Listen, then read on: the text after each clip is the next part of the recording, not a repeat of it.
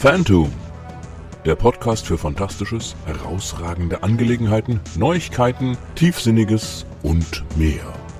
Folge 19. Yps mit Gimmick Nummer 1283. Unglaublich, aber wahr. Nein, stopp, aber doch nicht Tarzan. Yps, Yps ist wieder da. Yps mit Gimmick Nummer 1283. Erschienen laut Ankündigung eigentlich am 31. August 2022. Bei mir ist es aber erst heute angekommen, deswegen jetzt erst so der Überblick.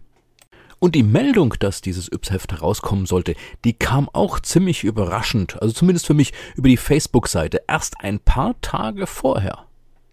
Also, schauen wir uns das Ganze mal an. Aber vorher noch ein kleiner Hinweis, äh, falls ihr euch denkt, hm, das würde ich gern lieber auf YouTube irgendwie angucken oder so. Ja, diese Folge gibt's auch ähm, als Videofolge im offiziellen Kanal vom Fantastischen Projekt auf YouTube. Die Folgen erscheinen gleichzeitig. Nun denn also, machen wir hier das ungescriptet. Nochmal, um die ganze Geschichte etwas wiederzugeben. Yps wurde ursprünglich, äh, also beziehungsweise der Vorgänger, der französische Vorgänger, wurde während des Zweiten Weltkriegs von der französischen Abteilung der kommunistischen Partei, ja, das ist tatsächlich so, äh, erfunden. Und zwar hieß er damals Le Jeune Patriote, also ähm, der junge Patriot. Dann hieß das Magazin Vaillant Le Jeune Patriote. Dann hieß es ähm, Vaillant Le Magasin de Pif und dann übernahm Pif, also ähm, der Comichund, quasi so die Herrschaften. Dann kam das Ganze nochmal neu raus, hieß Pif Gadget, also sozusagen, wenn man es ins Deutsche übertragen wollte, Pif mit Gimmick. Also dort spielte Piff eben die Hauptrolle in Frankreich. Dann wurde das Ganze nach Deutschland lizenziert. Dort überlegte man sich einen anderen Titel, kam drauf, dass der Buchstabe Y ja so ein bisschen was Geheimnisvolles hat und der wird auch so selten im deutschen Alphabet, äh, in, in der deutschen Sprache verwendet. Ja, und dann dachte man sich, ja, aber Y ist zu lang, also kürzte man es ab auf Y. Wunderbar, marketingtechnisch tolle Idee, kam in den 70er Jahren raus und erfreute sich großer Beliebtheit, bis äh, über 1000 Hefte rausgekommen waren. Dann wurde das Ganze, also ursprünglich wurde es von Gruno und Jahr rausgegeben, dann wurde das Ganze vom Egmont E. Harper Verlag aufgekauft, der Mickey Mouse auch rausbrachte, also diese ganzen Disney-Produkte. Da entstand dann so der Verdacht unter den Fans, dass ähm, Egmont E. Harper das Ganze aufkauft, um die Konkurrenz quasi stillzulegen. Das Ganze wurde dadurch verstärkt, dass Yps tatsächlich dann eingestellt wurde. Dann kam es mal wieder war aber so nicht so ganz haltbar. Und dann irgendwann hieß es ja, wir bringen es wieder raus, aber nicht mehr als Heft für Kinder und Jugendliche, sondern als Heft für Erwachsene. Ja, also so quasi ein bisschen auf der Retrowelle. Das hat eine Zeit lang funktioniert und dann wieder nicht. Dann wurde es schon wieder eingestellt. Also mit Yps Nummer 1282. Und dann hat es geheißen, ja, wir müssen mal gucken, was wir tun. Und wie gesagt, also für mich ziemlich überraschend hieß es im August auf einmal, ah, übrigens, äh, wir bringen ein neues Heft raus. Dann muss man natürlich gleich gucken, weil ähm, als das erste Mal Yps als ähm, Heft für Erwachsene rauskam, da war das ziemlich schnell ausverkauft. Also es gibt zwei legendäre Auflagen von dieser ähm, von dieser Neuerscheinung, also die eine, ähm, die halt sehr schnell ausverkauft war und weil die Nachfrage so groß war, wurde sofort eine zweite Auflage nachgedruckt die ein bisschen anderes Cover hat, daran kann man es unterscheiden. Und deswegen, ja, ähm, habe ich dann das gleich bestellt, aber es war ganz problemlos, das zu kriegen. Ähm, herauskommen an den Kiosken sollte es am 31. August. Ich weiß nicht, ob das passiert ist, weil ich wohne hier äh, so ein bisschen auf dem platten Land. Das heißt, nicht unbedingt an der Yps-Front, um es mal so zu sagen.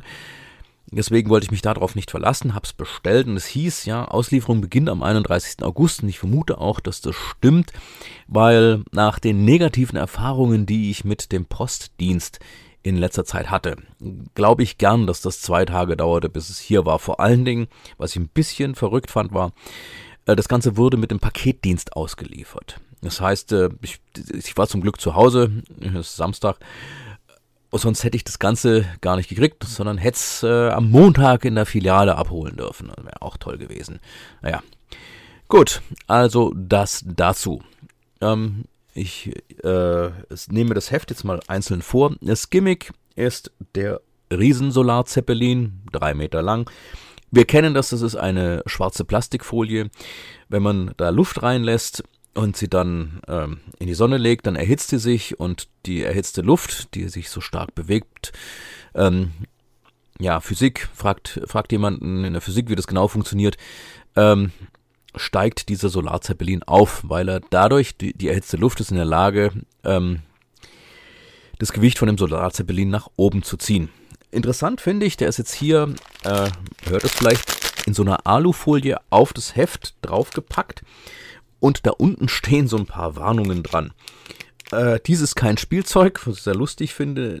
Ungeeignet für Kinder unter drei Jahren, von Kindern fernhalten, lange Schnur, Strangulationsgefahr, nicht an Stromleitungen oder während eines Gewitters steigen lassen. Ja, ähm, diese Hinweise gab es früher auch schon, allerdings waren die im Heft drin. Also da gab es dann so eine Doppelseite, wo dann das genau erklärt wurde. Also auch nicht in der Nähe von Flughäfen steigen lassen. Es wundert mich, dass es hier nicht drin steht.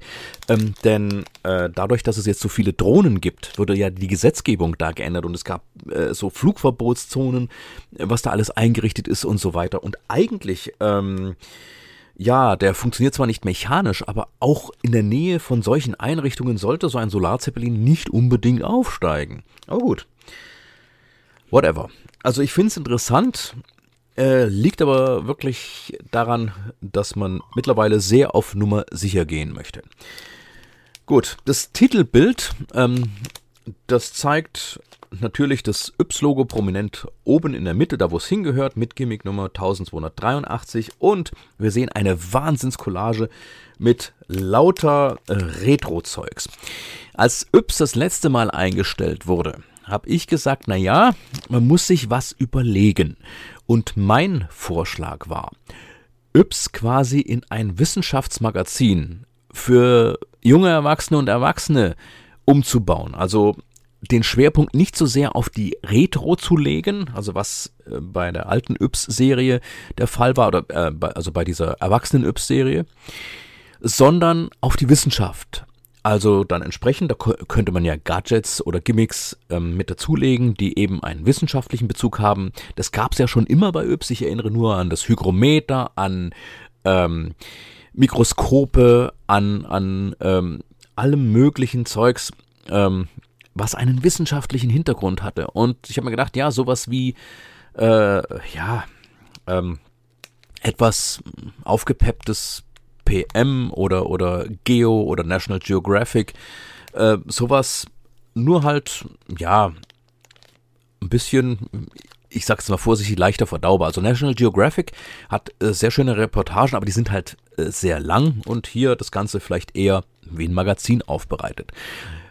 Das hätte auch dazu geführt, meiner Ansicht nach zumindest, dass das Heft vielleicht eine Chance hat, länger zu bestehen, weil das Problem mit Retro, was sie jetzt offenbar wieder machen, beziehungsweise hm, ich darf es verraten, ich habe schon reingeguckt, was sie jetzt wieder machen, das läuft sich irgendwann aus, weil die 70er und 80er, äh, die Kultjahrzehnte, die hier besungen werden, ähm, naja, die sind mittlerweile 40 bis 50 Jahre her. Und irgendwann läuft das nicht mehr. Meine, natürlich kann man dann sich ausweiten auf die 90er und so weiter und so fort. Ihr versteht, was ich meine. Ja, aber ich weiß es nicht. Also so Yps als Retro-Magazin. Hm. Also, wie gesagt, da kommt mir die Wissenschaft etwas zu kurz. Schlagen wir es auf. Auf der ersten Seite haben wir gleich mal ähm, einen Hinweis zu dem Solarzeppelin, ähm, also wie er funktioniert und so weiter. Äh, und auch nochmal, wo man ihn steigen lassen soll. Und da steht jetzt tatsächlich, äh, man sollte ihn nicht in der Nähe von anderen Flughäfen oder da, wo andere fliegende Objekte quasi unterwegs sind, steigen lassen. Eine Seite weiter kommt das Inhaltsverzeichnis und man sieht jetzt hier, ähm, ja, also auch da sind nochmal so Bilder des eben. Es ist eindeutig ein Retro-Heft. Wir haben wenig Gegenwartsbezug, äh, so vom drüber gucken, sondern es geht rein um die Vergangenheit. Ja, äh, eins weiter ähm, gibt es eine Doppelseite, da geht es um die beliebtesten Gimmicks. Ähm, zwar hat die Yps-Fanseite auf Facebook eine Umfrage gestartet gehabt, und zwar welche Gimmicks bei den Lesern am beliebtesten waren. Und die werden hier präsentiert. Also auch mit Bildern und einer kurzen Beschreibung. Äh, und ähm, was es halt so war und wann das erschienen ist und wie oft.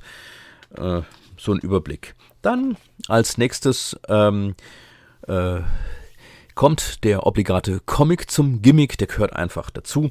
Ähm, mit Yps und Co. Und zwar ist dieser Comic entnommen. Ursprünglich ist er erschienen im Yps Extra Nummer 3, ja, weil der Solarzeppelin war ursprünglich kein Gimmick aus der regulären Yps-Reihe, sondern aus dem Yps Extra. Das gab es auch mal. Da waren, die kosteten etwas mehr und da waren etwas größere Gimmicks mit dabei. Also zum Beispiel ein etwas äh, aufwendiger gestaltetes Mikroskop oder ein Transistorradio zum selberbauen, also sowas und ich glaube sogar so eine Pendeluhr zum selberbauen. Ja, genau und da war eben äh, das auch mit dabei. Ähm, und entsprechend war da auch ein Comic mit dabei, was beim Yps Extra etwas anders war. Also das Yps Extra war tatsächlich mehr auf den, auf den wissenschaftlichen Aspekt bezogen. Das heißt, ähm, es, man erfuhr sehr viel äh, um das Gimmick rum. Es gab einen Comic eben mit Yps und Co. im direkten Bezug auf das Gimmick und ansonsten eigentlich keine. Und deswegen ist dieser und Co. Comic auch ein bisschen länger. Mal gerade gucken. Eins, zwei, drei, vier. Vier Seiten, ja. Normalerweise ist diese Comic zum Gimmick immer eine Seite lang. Ja. Ähm, genau. Und es geht um den Solarzeppelin. Wir blättern eins weiter, dann geht's um Breakdance. Ja, wer sich noch dran erinnert, das war große Mode in den 80er Jahren, ähm, wird ja auf so einer Doppelseite kurz was drüber erzählt. Dann, oh ja, wenn man weiterblättert, denkt, fühlt man sich wirklich, also zumindest wenn man die Zeit selber erlebt hat, zurückversetzt in die Vergangenheit. Denn das Ganze sieht so aus, ähm, wie eine Fernsehzeitung aus den 80er Jahren. Also auch noch mit den alten Logos von ARD und ZDF.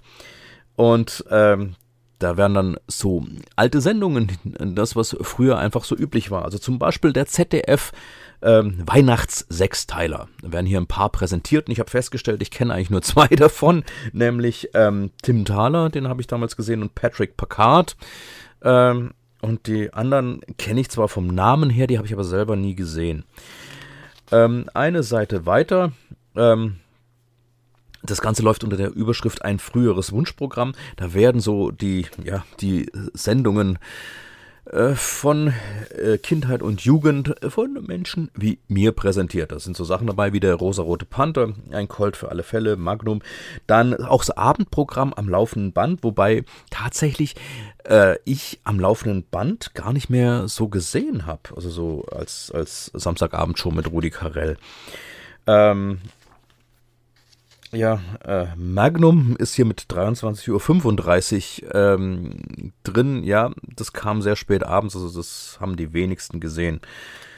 Äh, ja, und Dieter Hallervorden wird noch präsentiert. Dann äh, ein Interview mit Christian Brun.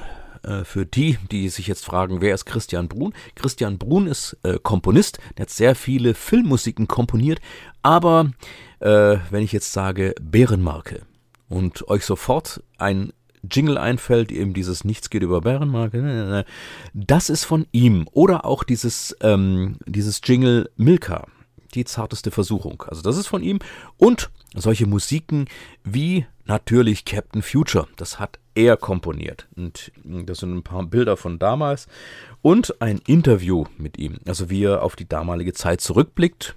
Und er ist äh, was ich da rauslese, doch ziemlich stolz, äh, dass Captain Future gerade so ein Erfolg gewesen ist, weil das war auch für ihn besonders schön, das zu komponieren. Ja.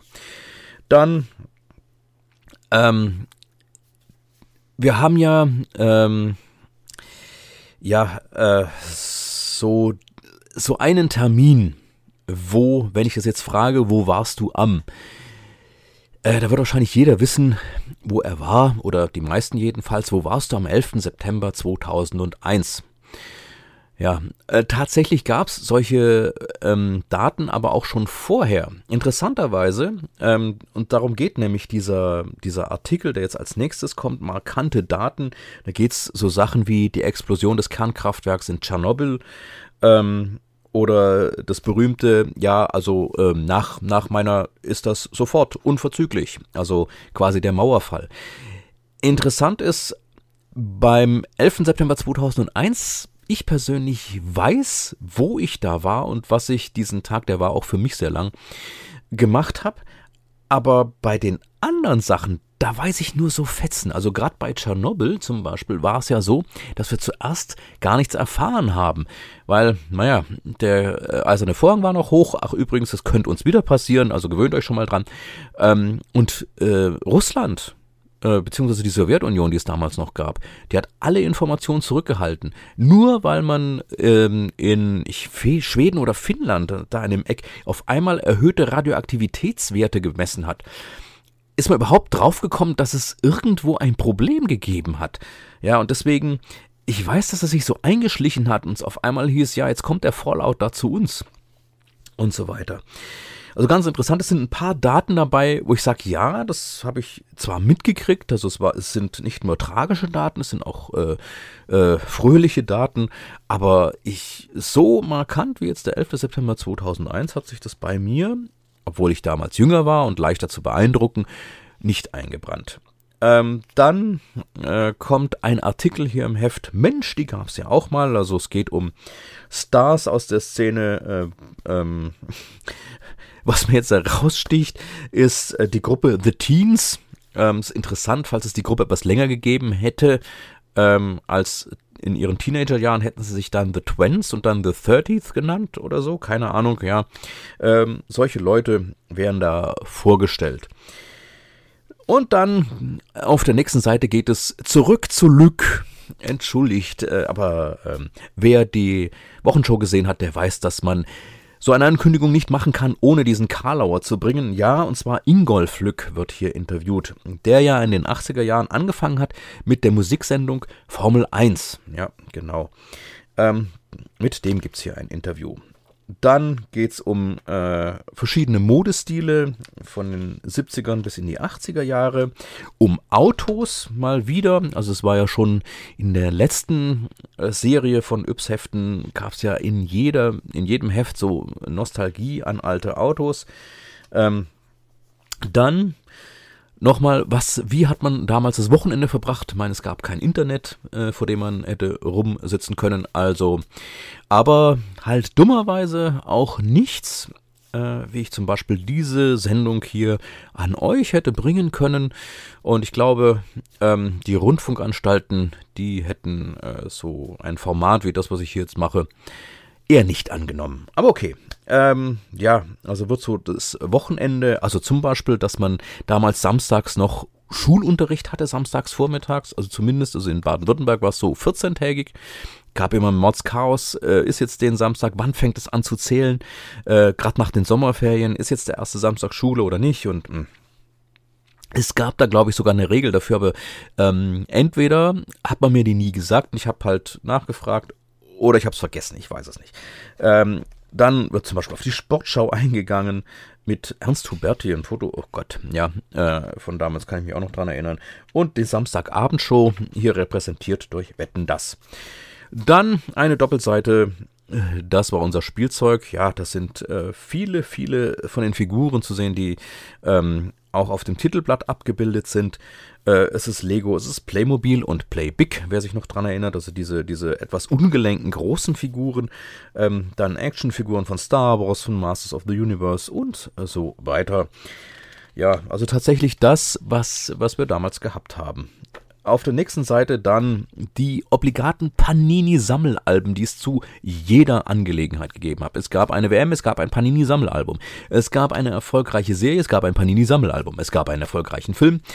Es gab ein Panini-Sammelalbum. Ähm, ja, es gab, glaube ich, kaum etwas, zu dem es kein Panini-Sammelalbum gab. Ähm, ja, gut. Äh, es geht aber auch äh, so ein bisschen drum, also auch um Comics zu sammeln. Ähm, die sind da auch mit dabei. Äh, unter anderem sehe ich hier auch die alten Krieg der Sterne Comics. Ähm, das früher von, von Marvel äh, produziert wurde, kam dann zu uns und zwar äh, im EHAPA Verlag wurde dann interessanterweise, als Rückkehr der Jedi-Ritter rauskam, wurde die Serie Krieg der Sterne beendet und neu angefangen als Star Wars. Also die fing tatsächlich an mit Nummer 1. Ähm, ja, sehr merkwürdig. Und das, obwohl, also das fand ich so ein bisschen, hm, meh.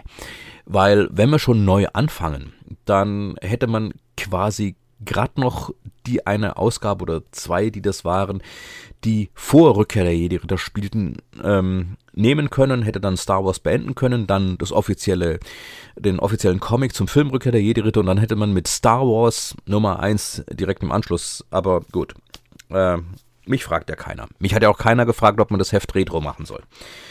Dann geht's zu den Comics. Also auf der Titelseite steht, es sind 35 Seiten insgesamt. Ähm, ich zähle jetzt nicht nach. Ich glaube denen das einfach. Yini und Jan, hier steht jetzt nicht dabei, aus welchem Heft es ist.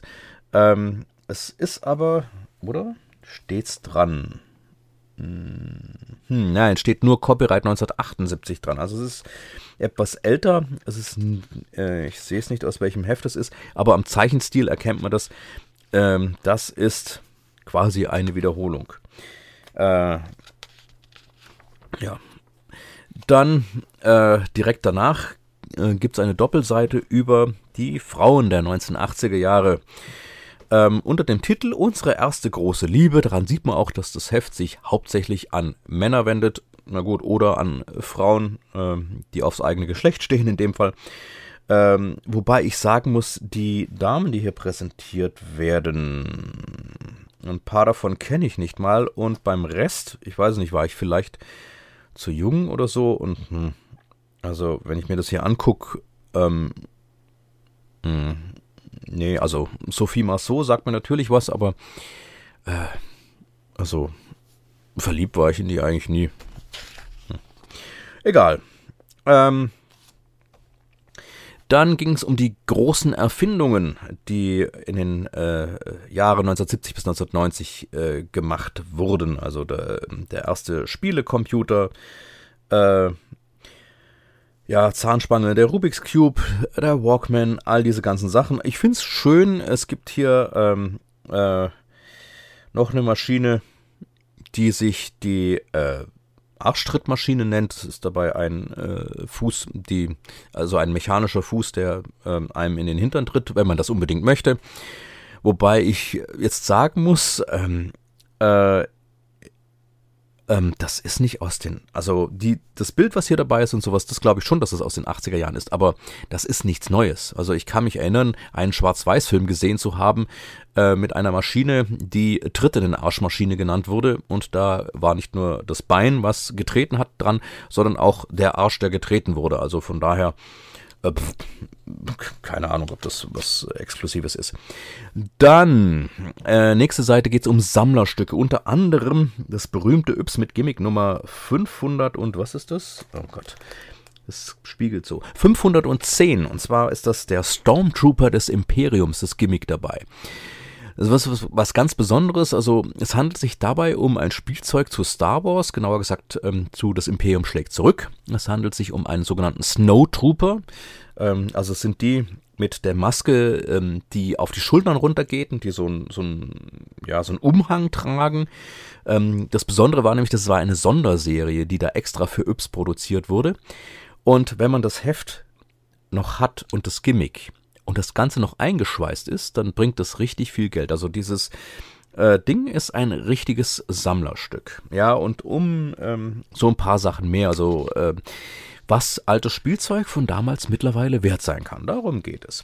Dann äh, kommt eine Doppelseite mit Rätseln. Dann hm, geht es darum, was in den 80er Jahren alles stattgefunden hat unter der Überschrift Kampf um unsere Zukunft, also der Umweltschutz, ähm, die Anti-Atomkraft-Demonstrationen. Äh, ähm, ja, dann nochmal der Hinweis auf Tschernobyl und schließlich auch ähm, Ende der 1980er, das ja tatsächlich äh, damit endete, ähm, dass die Mauer fiel und zwar auf friedliche Art und Weise.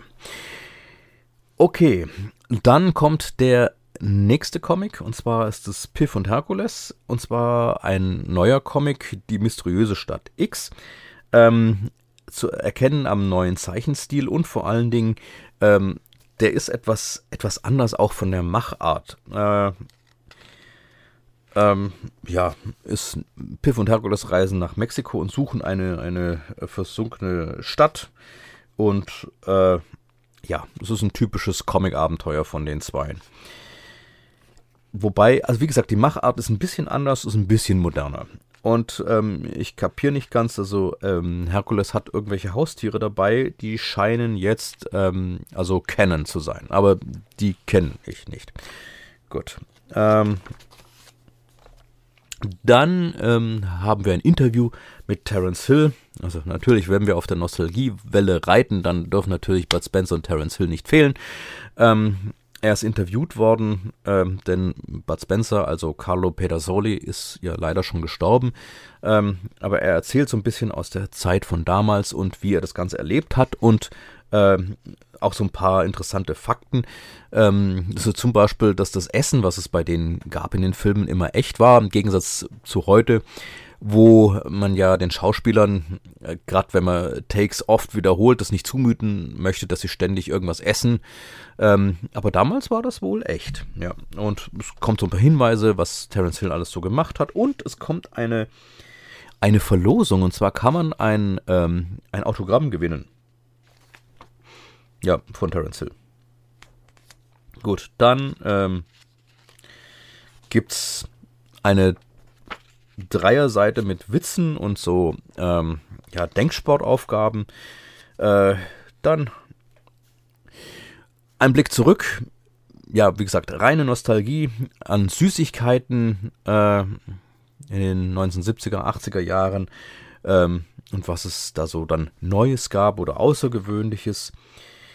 Dann als nächstes ähm, die Reklame, die ja immer mehr zugenommen hatte und so ihren, ihren ersten großen Höhepunkt in den 1980ern erreichte. Wobei man ja sagen musste, das lag auch zum Teil daran, ähm, bis in die 1980er Jahre gab es ja nur das öffentlich-rechtliche und die hatten ihre Werbeblocks festgelegt. Ähm, die gab es äh, vor und nach den Sendungen. Dann gab es mal, also wer sich dran erinnert, gerade bei zum Beispiel so Sachen wie ein Colt für alle Fälle, da gab es dann mittendrin eine Unterbrechung für eine Werbung. Da kam dann so eine Tafel, wo hieß, ja, äh, Fortsetzung folgt gleich und so weiter. Ähm, Genau, aber erst mit dem Aufkommen des Privatfernsehens wurde das geändert, weil das Privatfernsehen sich natürlich darüber finanzieren musste. Der öffentlich-rechtliche, für den waren die Werbeeinnahmen so quasi das, das, äh, das Extra.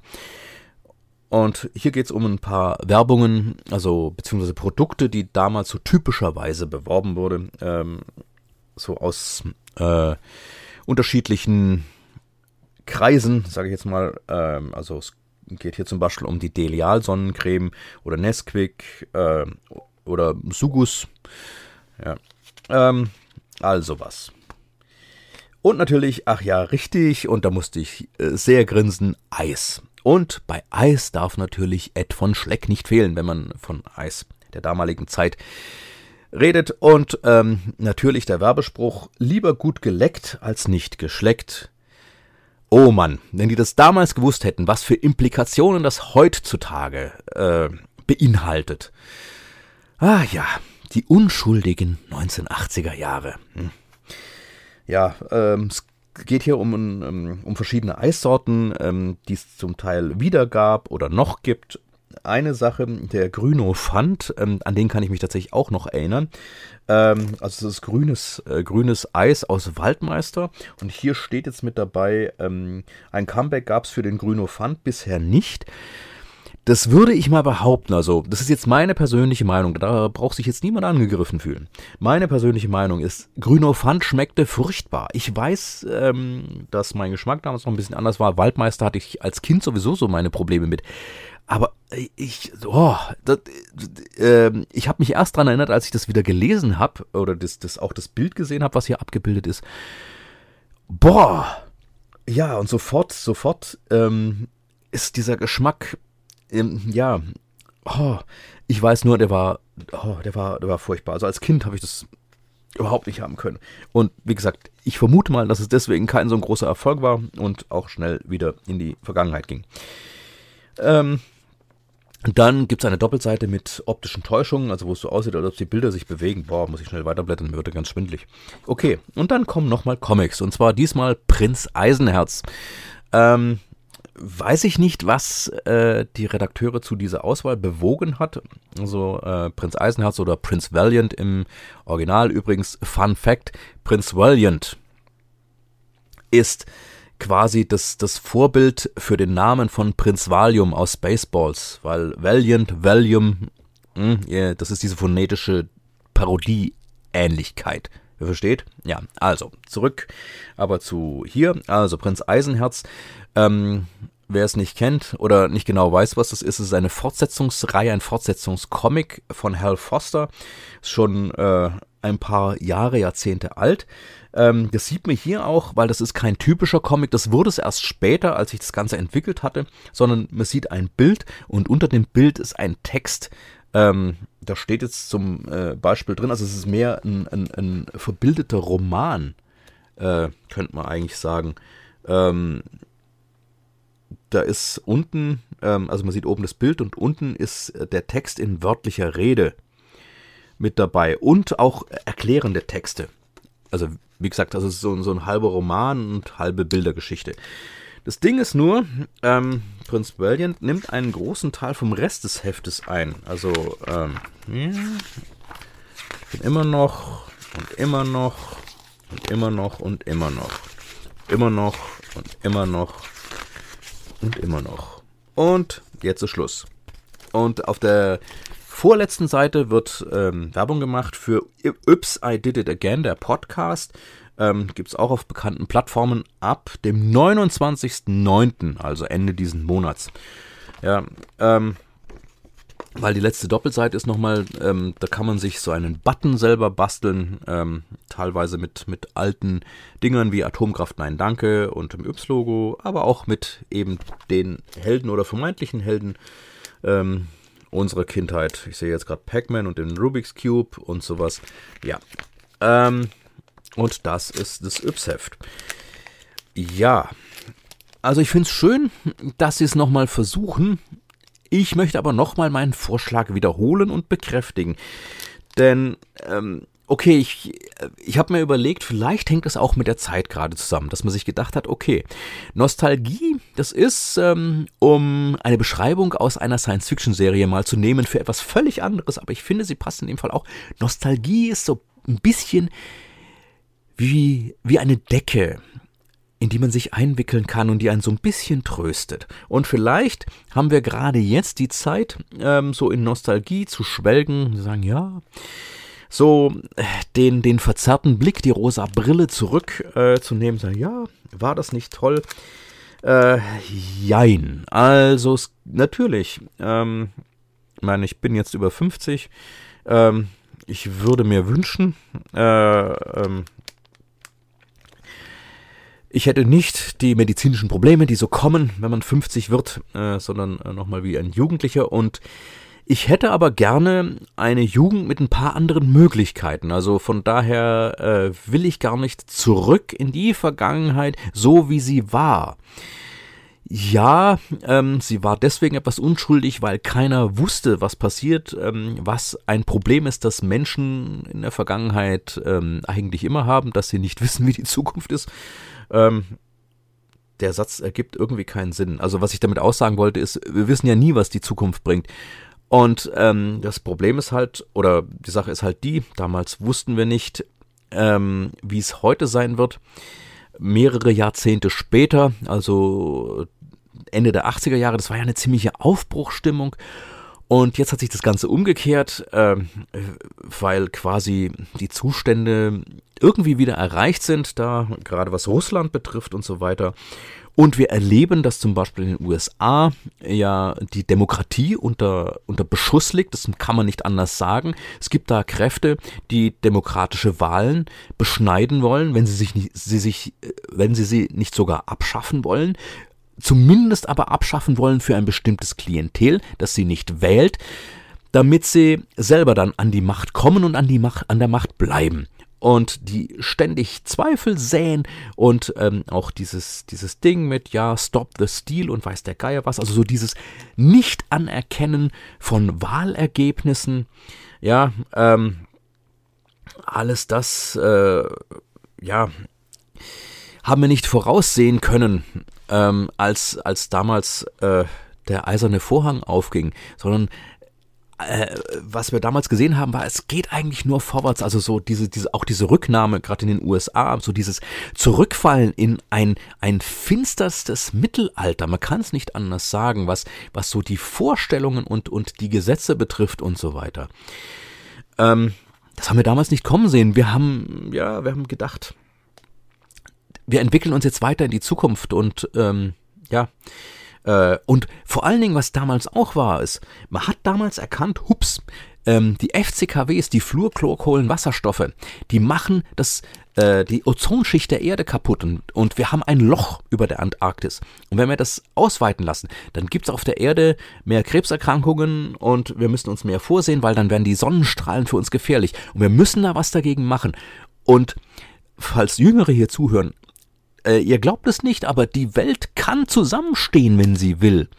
Da hat keiner, kein, kein Verschwörungsmystiker hat damals gesagt, ja, also so wie man es heute erlebt, äh, sondern wir ähm, halten jetzt zusammen, wir schaffen die FCKWs ab und ähm, wir schaffen es, dass das zurückgeht. Und so ist es ja auch. Also wenn jetzt in den Diskussionen immer wieder aufkommt, die Umweltschützer, wie war denn das mit dem Ozonloch? Da redet keiner mehr davon. Es redet keiner mehr davon, weil das Ozonloch schließt.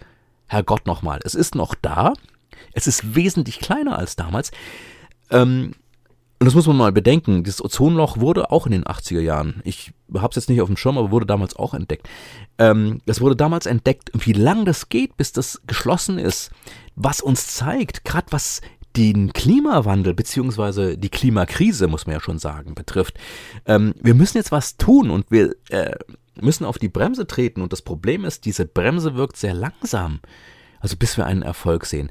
Aber man hat das damals gemacht. Es äh, gab da keinen Zweifel an der Notwendigkeit, weil die Wissenschaftler haben das untersucht und ähm, dann hat man einen wissenschaftlichen Konsens gefunden und gesagt, äh, so ist es, wenn wir nichts dagegen machen, dann geht's schlecht aus.